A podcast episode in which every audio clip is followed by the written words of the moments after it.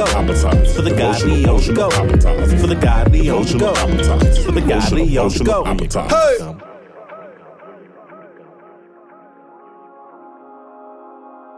Welcome to all my listeners to Commuters Communion. How y'all doing today?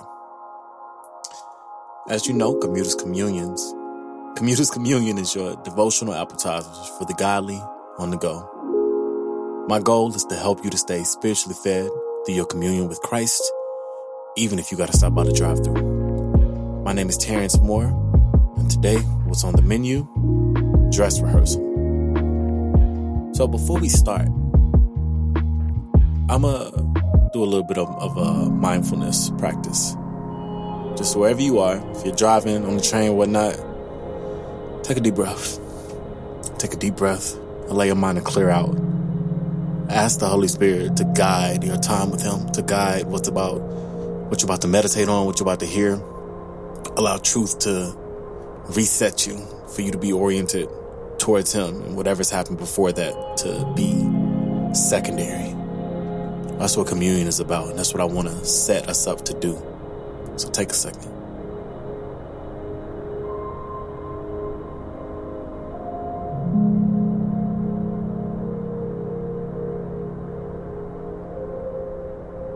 Now that we have that in place to take care of how how we're how we enter into this space, let me go right into it. You know, growing up, I wasn't in theater or anything like that. Um, and it wasn't really my scene. Um, I got mad respect though for those who were, um, because I know that jump took a lot of work. Um, I know you had to rehearse and rehearse and just yeah, do so much work and go into it um, just over and over again until you got it perfect. And that wasn't just your lines, but that was your movements, that was your facial expressions, that was all this stuff that I don't even know, you know, that went into it to, make it a great production. But I know it took a lot of work. Um, and then after that, the days before, I noticed y'all would have these things called dress rehearsals, where essentially you do it as close as you can to make it feel like the real thing um, to set it up as close as possible to be what the production night or what the live thing would be like, the premiere would be like. One thing that came to mind recently was how life in general is basically one big dress rehearsal for what happens after death. You know, I know I'm getting there kind of quickly this episode, but the main point for today is that heaven will be the perfected and eternal practice of whatever you pursue presently. To dig a little deeper into that, if your life currently is about Jesus, then after death, you'll get Jesus. Heaven will be principally defined by a direct and consuming and transformative face to face interaction and encounter with Jesus and everything that comes with Jesus the love, the peace, the hope, the joy, the fellowship, the healing, the wholeness, the restoration, all those things that are synonymous with God will be there as a extension of what it means to know and to be in unhindered relationship with Jesus in heaven. That's what heaven's going to be. Um, and on the other side of that, if your life is not about Jesus, then you'll get an afterlife absorbed eternally in the things that are the opposite of Jesus isolation, pain, death, suffering, depravity. I know that sounds grim, but that's that's literally the definition. I know people sometimes say things like, you know, so and so, this such and such is a living hell. There's not a more depictive picture of what a living hell is than a life without the source of life, who's Christ having that persist forever. That's like the definition of living hell.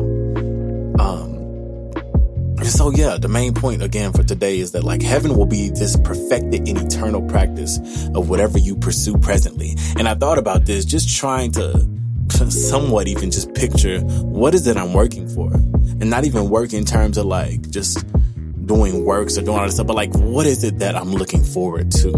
Um, what is heaven gonna be like? And I, it came to mind that heaven's gonna be a picture of what life with Jesus is like on earth, except to the billionth exponent. It's to be significantly greater. Um, the scripture, so the scripture that uh, I was led to for this is in Matthew 25, verses 31 through 40. And it reads, When the Son of Man comes in his glory and all the angels with him, then he will sit on his glorious throne. Before him will be gathered all the nations, and he will separate people one from another as a shepherd separates the sheep from the goats. And he will place the sheep on his right, but the goats on his left. Then the king will say to those on his right, Come, you who are blessed by my Father, inherit the kingdom prepared for you from the foundation of the world. For I was hungry and you gave me food. I was thirsty and you gave me drink. I was a stranger and you welcomed me. I was naked and you clothed me. I was sick and you visited me. I was in prison and you came to me. Then the righteous will answer, saying, Lord, when did we see you hungry and feed you, or thirsty and give you drink? And when did we see you a stranger and welcome you, or naked and clothe you? And when did we see you sick or in prison and visit you?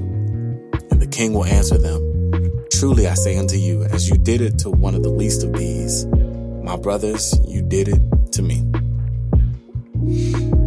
So, the heartbeat of this text and one of the main themes that you're uncovering, um, even apart from dissecting the whole thing, the heartbeat is that you'll be separated and inherited by whatever it is that you uh, did while you were on earth or whatever whatever that was your stance more so while you were on earth. As we see in verse 32 the shepherd um didn't designate sheep from goats. He only separate what they were already identified by.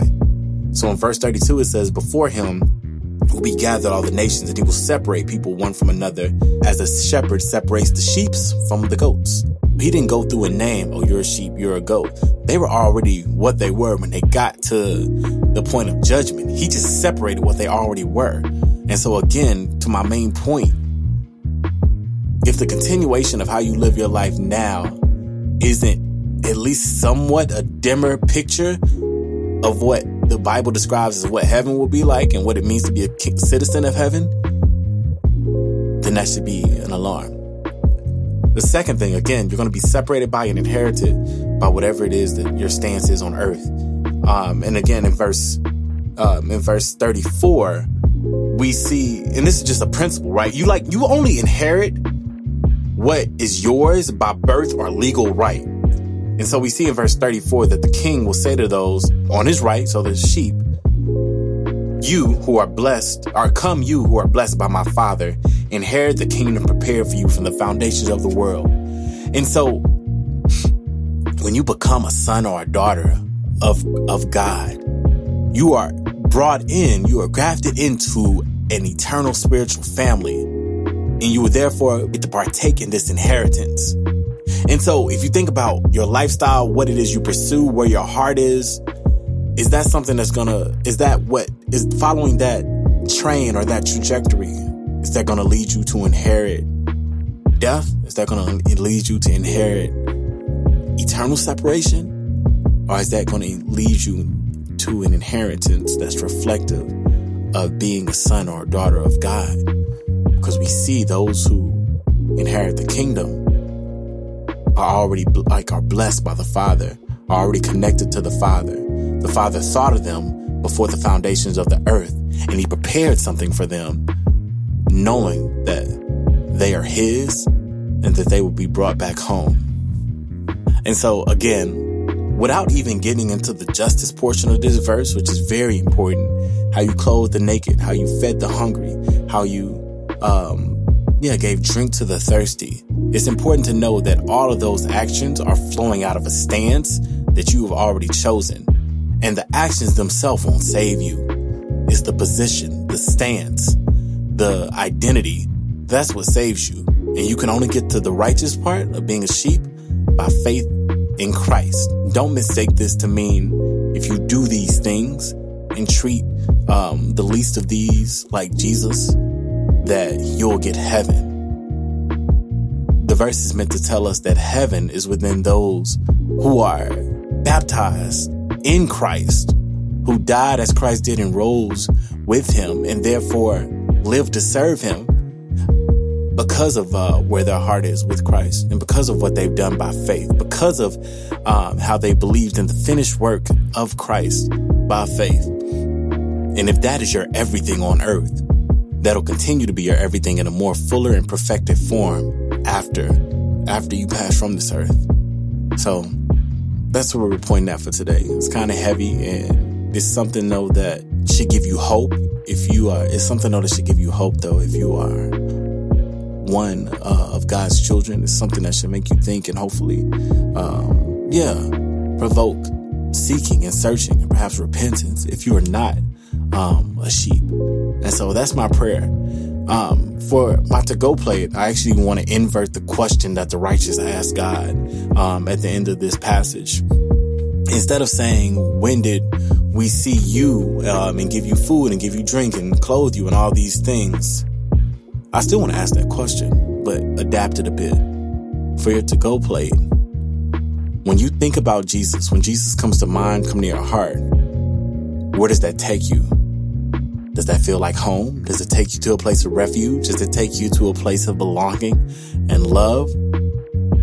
Or does it just feel like something that's distant? Does it feel like something that's not quite right? Not because you're perfect, but because you can't even see a reconciled relationship with Him. There's still some things that need attention.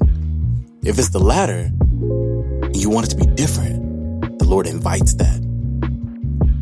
The Lord is waiting for that to be worked out, not by you doing things to get better, but by you seeking Him and in His mercy, uh, asking Him to repair the relationship and then having your eyes open to how He repaired it on the cross and that being enough.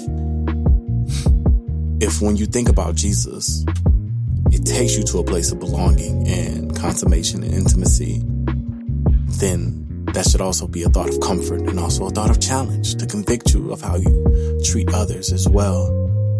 Um, so anyway, yeah, to go plate for today is to, to pose that same question to you. When did we see Jesus? And to think about what it, what do you do? How do you respond when you do see him? So I'm going to pray. Um, dear Lord, I pray, oh God, that um, the treasure of uh, heaven, and more importantly, the treasure of you, the God, you as God's only begotten son become everything to the listeners. Oh God, so that when they think about heaven, they just don't think about um, paradise and nice things, but they think about an eternal and perfected practice of worship. And that is something that causes wonder and awe in their sight. Dear Lord, I pray that you would remove every barriers and blocks to um, that being the case. That you would bring glory to your name, oh God, and that you would bring people to you, that you would catch us up, catch all the listeners up, dear Lord, like a net, dear God, but like like just being a fisher, a fisher of men, oh God, that you would catch them up just in inescapable grace and inescapable love and belonging, oh Father. I pray that your gospel be brought to life, um, dear God, before it's too late, before you're separating um, sheeps from goats. Dear God, you are our one true shepherd who gave up your life for the sheep. Dear God, you are our one true shepherd who loves and pursues. Lord, we love you. Dear God, I ask that you continue to, to just work the soil of the listener's heart, oh God, and you would do that uh, until you come back again. It's in Jesus' name we pray. Amen. All right, y'all. Appreciate you for tuning in for today. Pray this episode blesses you, and we'll look forward to speaking to y'all the next time. Of course, always like, subscribe, share, send this to others who are who are seeking and we're seeking to grow in their relationship with God. And until next time, as always, stay fed.